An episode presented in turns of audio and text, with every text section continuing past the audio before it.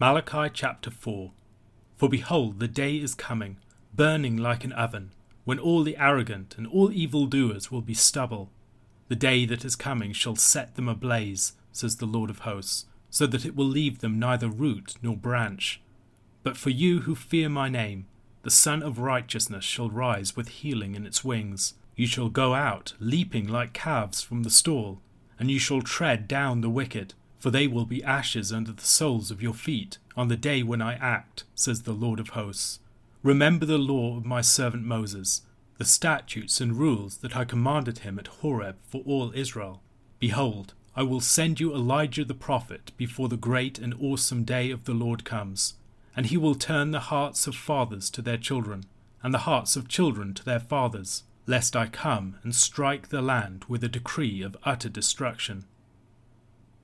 The book of Malachi, and with it the book of the Twelve, ends with a prophecy announcing the coming day of the Lord.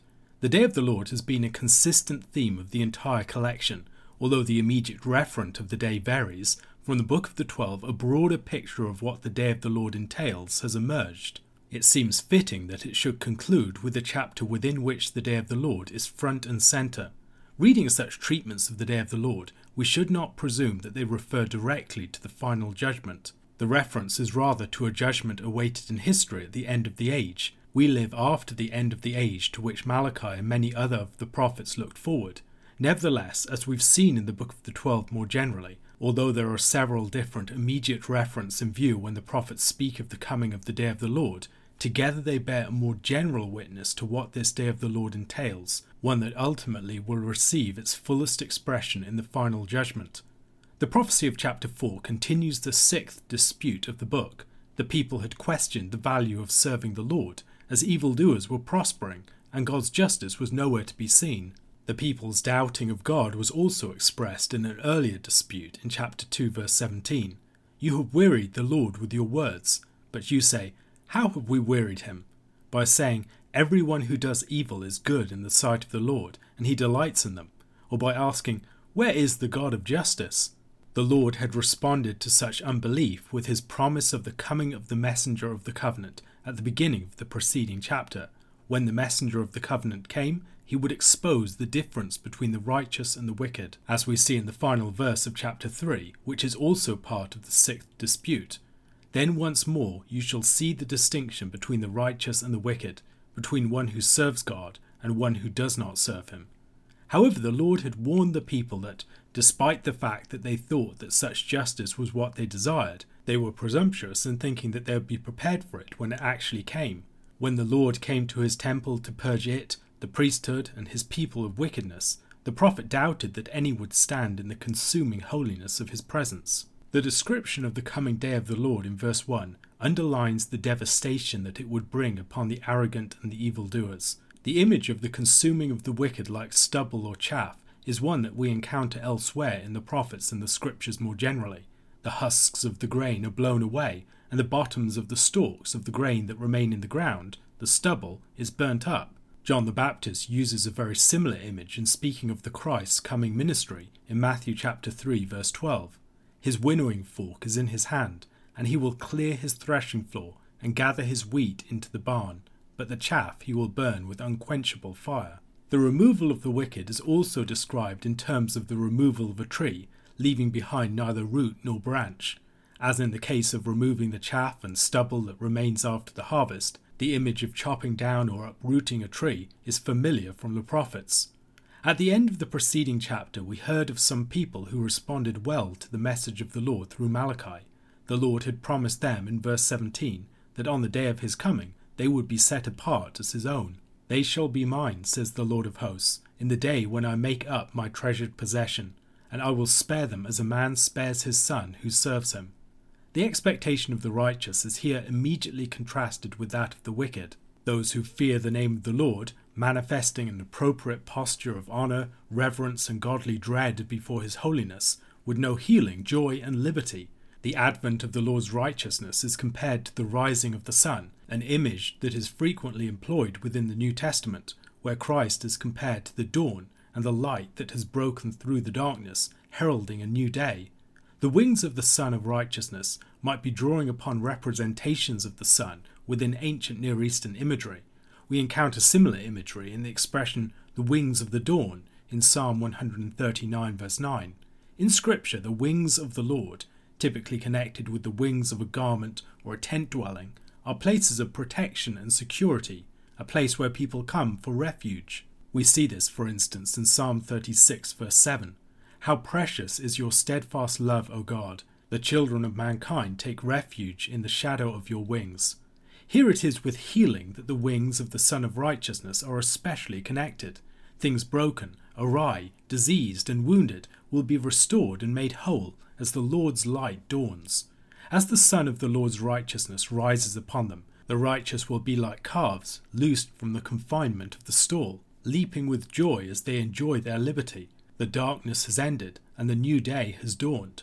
Part of the joy of the righteous will be in treading down the wicked. Perhaps at this point we might hear some resonance with the promise of the crushing of the head of the serpent. The wicked will be reduced to dust and ashes beneath the feet of the righteous, experiencing the full measure of the curse of death.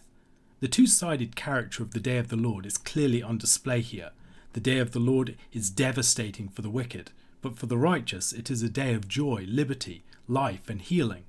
At the heart of the entire Old Covenant was the law delivered through Moses, the mediator of the covenant at Sinai. He is spoken of as Horeb, with its various commands and practices.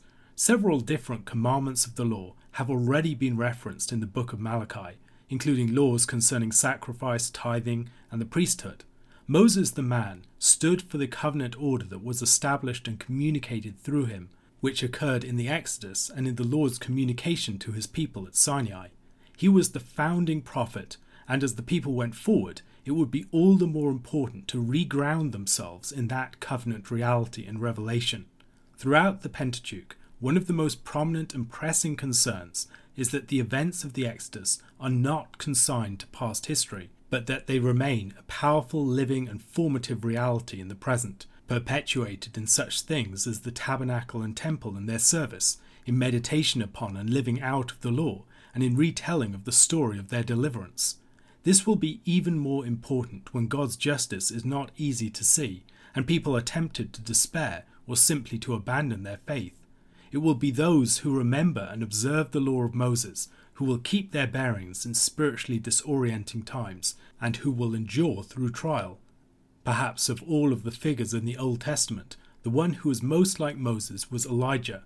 Elijah was another prophet who directly opposed a king, who performed most of his ministry in the wilderness, through whom the Lord brought plagues and judgments, who met with the Lord at Mount Horeb, and who passed the baton on to his successor on the banks of the Jordan. Elijah was, like Moses, a man of zeal.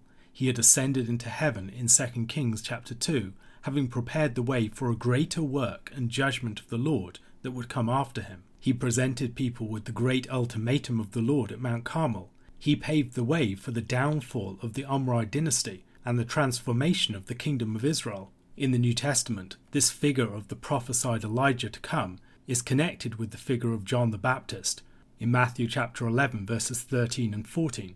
For all the prophets and the law prophesied until John, and if you are willing to accept it, he is Elijah who is to come. In Matthew chapter 17 verses 10 to 13. And the disciples asked him, Then why did the scribes say that first Elijah must come? He answered, Elijah does come, and he will restore all things. But I tell you that Elijah has already come, and they did not recognize him but did to him whatever they pleased, so also the Son of Man will certainly suffer at their hands. Then the disciples understood that he was speaking to them of John the Baptist. In Luke chapter 1, verses 16 and 17, the angel's declaration to Zechariah that John will be born to him and Elizabeth, and the ministry that John will perform, also identifies him as the Elijah to come. It clearly alludes back to Malachi chapter 4, and he will turn many of the children of Israel to the Lord their God, and he will go before him in the spirit and power of Elijah, to turn the hearts of the fathers to the children, and the disobedient to the wisdom of the just, to make ready for the Lord a people prepared. Zechariah's prophecy concerning his son John the Baptist also refers back to this passage in Malachi, also connecting it with the promise of the messenger in chapter 3, verse 1. Luke chapter 1, verses 76 to 79. And you, child, will be called the prophet of the Most High for you will go before the Lord to prepare his ways, to give knowledge of salvation to his people in the forgiveness of their sins, because of the tender mercy of our God, whereby the sunrise shall visit us from on high, to give light to those who sit in darkness and in the shadow of death, to guide our feet into the way of peace. A few centuries after he delivered his prophecies, in the appearance of an angel to a priest in the holy place in the temple in Jerusalem, Malachi's prophecy of the coming day of the Lord and the Elijah like messenger that would go before the face of the Lord was starting to come to pass. A question to consider can you think of other ways in which the character of John the Baptist is like the figure of Elijah? Matthew chapter 26, verses 1 to 30. When Jesus had finished all these sayings, he said to his disciples, You know that after two days the Passover is coming, and the Son of Man will be delivered up to be crucified. Then the chief priests and the elders of the people gathered in the palace of the high priest, whose name was Caiaphas, and plotted together in order to arrest Jesus by stealth and kill him. But they said, Not during the feast, lest there be an uproar among the people. Now, when Jesus was at Bethany in the house of Simon the leper, a woman came up to him with an alabaster flask of very expensive ointment, and she poured it on his head as he reclined at table. And when the disciples saw it, they were indignant, saying, Why this waste? For this could have been sold for a large sum and given to the poor. But Jesus, aware of this, said to them, Why do you trouble the woman? For she has done a beautiful thing to me. For you always have the poor with you, but you will not always have me. In pouring this ointment on my body, she has done it to prepare me for burial. Truly I say to you, wherever this gospel is proclaimed in the whole world, what she has done will also be told in memory of her. Then one of the twelve, whose name was Judas Iscariot, went to the chief priests and said, What will you give me if I deliver him over to you? And they paid him thirty pieces of silver and from that moment he sought an opportunity to betray him. Now, on the first day of unleavened bread, the disciples came to Jesus, saying, Where will you have us prepare for you to eat the Passover? He said, Go into the city to a certain man and say to him, The teacher says, My time is at hand. I will keep the Passover at your house with my disciples. And the disciples did as Jesus had directed them, and they prepared the Passover. When it was evening, he reclined at table with the twelve. And as they were eating, he said, Truly, I say to you, one of you will betray me. And they were very sorrowful, and began to say to him one after another, Is it I, Lord? He answered, He who has dipped his hand in the dish with me will betray me. The Son of Man goes as it is written of him, but woe to that man by whom the Son of Man is betrayed. It would have been better for that man if he had not been born. Judas, who would betray him, answered, Is it I, Rabbi? He said to him, You have said so. Now, as they were eating, Jesus took bread, and after blessing it, broke it, and gave it to the disciples, and said, Take, eat, this is my body. And he took a cup, and when he had given thanks, he gave it to them, saying, Drink of it, all of you, for this is my blood of the covenant, which is poured out for many for the forgiveness of sins. I tell you, I will not drink again of this fruit of the vine until that day when I drink it new with you in my Father's kingdom. And when they had sung a hymn, they went out to the Mount of Olives. At the beginning of Matthew chapter 26, we read that Jesus finished all of these sayings. There's a sense of completeness and conclusion. These aren't just a random assortment of statements and stories, but a clearly defined and rounded body of teaching we have similar expressions in chapter 7, verse 28, chapter 11, verse 1, chapter 13, verse 53, and chapter 19, verse 1. And this is the last of the great teaching discourses that make up the bulk of Matthew's Gospel. I've argued that Jesus' teaching in Matthew is a complete body of teaching. It's not just a grab bag of different sayings that are ordered in random order. Rather, it follows a pattern all the way through and it concludes with a condemnation in chapter 23, followed by the casting of a sentence in chapters 24 and 25. Jesus once again foretells his death. The Passover is coming after two days, the third day after that, and the Son of Man will be delivered up to be crucified. Now he connects his death with the event of the Passover. inviting association with the Passover lamb, with the death of the firstborn, with the passing through the Red Sea, and all these other elements. Jesus has spoken about his forthcoming death before, but hasn't connected it with the Passover in the way that he does here. The chief priests, after this, plan the plot to arrest and kill Jesus, and do so in the palace of the high priest himself. This is a plot at the very heart of the authority structure of that day. Jesus is a genuine threat to their power and their influence, and they don't want to capture and kill Jesus during the feast, but they end up doing just that later on. After this, Jesus is in Bethany in the house of Simon the leper, and a woman anoints his head with perfumed oil. This is an extravagant and a costly action, and Jesus declares that it's preparing him for his burial. It's an action that values Jesus himself, Jesus in his person, in his presence, in his body.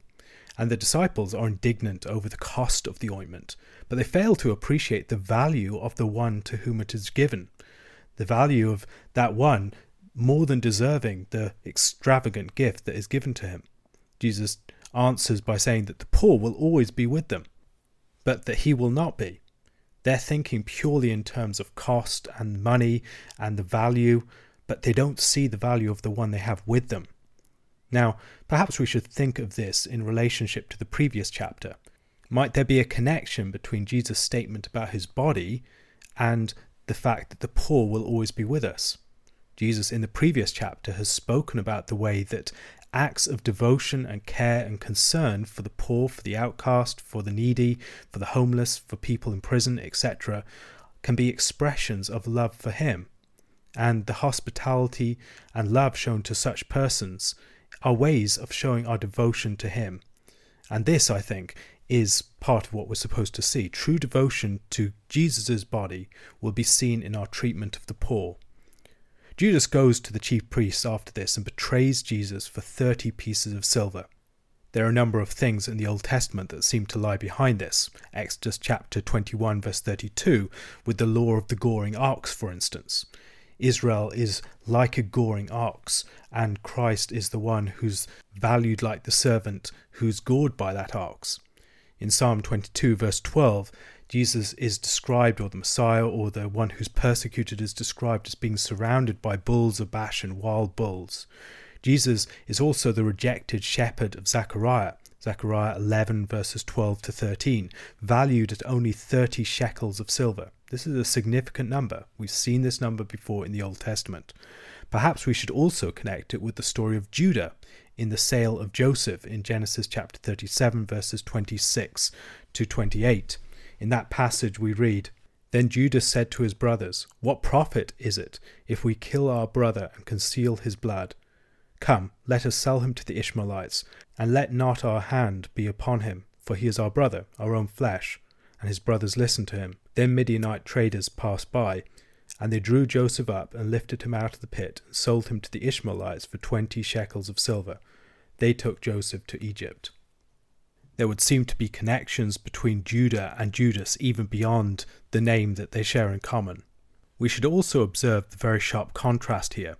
Jesus has been valued for so little, 30 shekels of silver, in direct and sharp contrast to the action of the woman at Bethany, that values his presence at the most extravagant cost. The immense expense of the ointment, but the cheapness of the sale of Christ. It reveals that what was really being valued was money. It was the ointment's value, monetary value, that really mattered. Not the poor, not Christ, but money. And here, the way that Christ is sold for such a pittance is again a revelation of where value truly lies. Throughout the book of Matthew, there's a deep challenge to value systems and perhaps we should remember at such points that Matthew was a tax collector, someone for whom the radical nature of Jesus' teaching about money might have particularly resonated. We can think about Jesus' teaching concerning serving mammon, or maybe his teaching in regard to the temple tax, or maybe his teaching in paying taxes to Caesar, or maybe again his teaching to the rich young ruler that is asked to sell what he possesses and give it to the poor. In all of these cases, we're seeing something about the way that Jesus regards money and how much it differs from the way that we usually regard money. It is literally the first of unleavened, and Jesus sends his disciples into the city to ready the celebration of the Passover together. Maybe in thinking about the leaven and the reason for which it's brought up at this point, we should reflect upon the theme that's been in the book already of purging out the old leaven. The old leaven is going to be removed and later new leaven will be added. Perhaps at Pentecost we're supposed to see that as a adding of a new leaven. The old leaven is the sourdough that is transferred from bread to bread in succession and it's an old principle that's perpetuated. And Jesus has spoken about the leaven of the Pharisees and the scribes, their teaching, their teaching that is passed on from one generation to another, something that represents something unhealthy at the very heart that's passed on in succession. And Jesus is going to remove that. That old leaven is going to be purged out, and a new one is going to be added. While eating the meal, Jesus declares to his disciples that one of them will betray him and all of them wonder whether they will be the ones that will do it. In Matthew's Gospel, that association of the disciples with the actions of Judas is interesting. In the other Gospels, we hear that Judas is the one that particularly protests the cost of the ointment. And we also know that he is the one that's going to betray Christ. But in this Gospel, the other disciples are indignant with him concerning the cost of the ointment, and they're also wondering whether they will be the ones that will betray him that line between Judas and the other disciples is really not so sharp here. It's not very clear. Through this, Jesus' knowledge of Judas's treachery is revealed. There's also a sense of destiny. The Son of Man goes as is written of him in the Scriptures. And I would imagine that this is primarily referring to various anticipating stories stories of Ahithophel, stories of Judah and his relationship with Joseph, and other stories like that, along with certain prophecies but primarily the stories that point forward, anticipate, and call for some great fulfillment. Jesus and his disciples here are eating a Passover meal, or at least a Passover associated meal, and it is absolutely crucial to grasp this if we're going to understand what Jesus does. Jesus isn't just taking up physical food and drink, he's taking up elements that already bear great meaning within a meal that has considerable meaning and import. In Exodus chapter 12, the whole thrilling story of the plagues is interrupted to institute something, the celebration of the Passover that shall continue and institute the events of that particular celebration. This is an event that looked forward to future realities and also drew the people back to that past event and enabled them to participate in that reality. This meal, then, is freighted with meaning and symbolism already, and Jesus takes up that pre existing symbolism and relates it to himself. In this case, that symbolism is that of the unleavened bread associated with the Messiah. It's a broken and a distributed and participated body. It's a self communication in symbol. But it's something that already has that meaning. It's not something that Jesus conjures up as a symbol out of thin air nor is it best to understand this in terms of more metaphysical categories if we're detaching it from the importance of the story. It has a typological, a symbolic, a figural meaning, first and foremost, and that's how we'll understand how it is a self communication of Christ. Jesus, in connection with the cup, speaks of the blood of a new covenant. The Sinai covenant had the blood of its covenant. You see that in Exodus chapter 24. And in Zechariah chapter 9, verse 11, there's blood of a covenant there that will deliver people from the watery depths. There's blood poured out for many for the forgiveness of sins. Isaiah chapter 53, verse 12 speaks of such blood.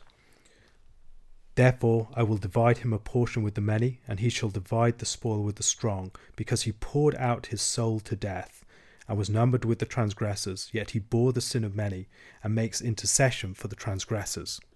This is for the forgiveness of sins. And the forgiveness of sins is not just individual forgiveness, having access to God, it's the forgiveness of the nation. It's the forgiveness of a nation that's been alienated from God. God is going to restore his people, not just individual persons, but a people, and bring them in the Messiah into new relationship with himself. Wine also anticipates the kingdom. Christ will not drink of the fruit of the vine again until he does so in the kingdom. And so this celebration anticipates that celebration, the wedding supper of the Lamb. As we look in 1 Corinthians chapter 11, we see that the celebration of the Lord's Supper is, is poised between two great moments in history. It looks back, it memorializes the Lord's death, and it does so until he comes. We're caught between those two events the event that we memorialize in the past and the event that we anticipate in the future. And the fact that we're memorializing his death also highlights that the meaning of the Last Supper was pointing forward to and related to and grounded upon the actual sacrifice of Christ's death. His self communication in the elements of the supper was the self communication of his death. A question to consider In what ways might the contrast between the actions of the woman of Bethany and those of Judas help us to reconsider our relationship with money.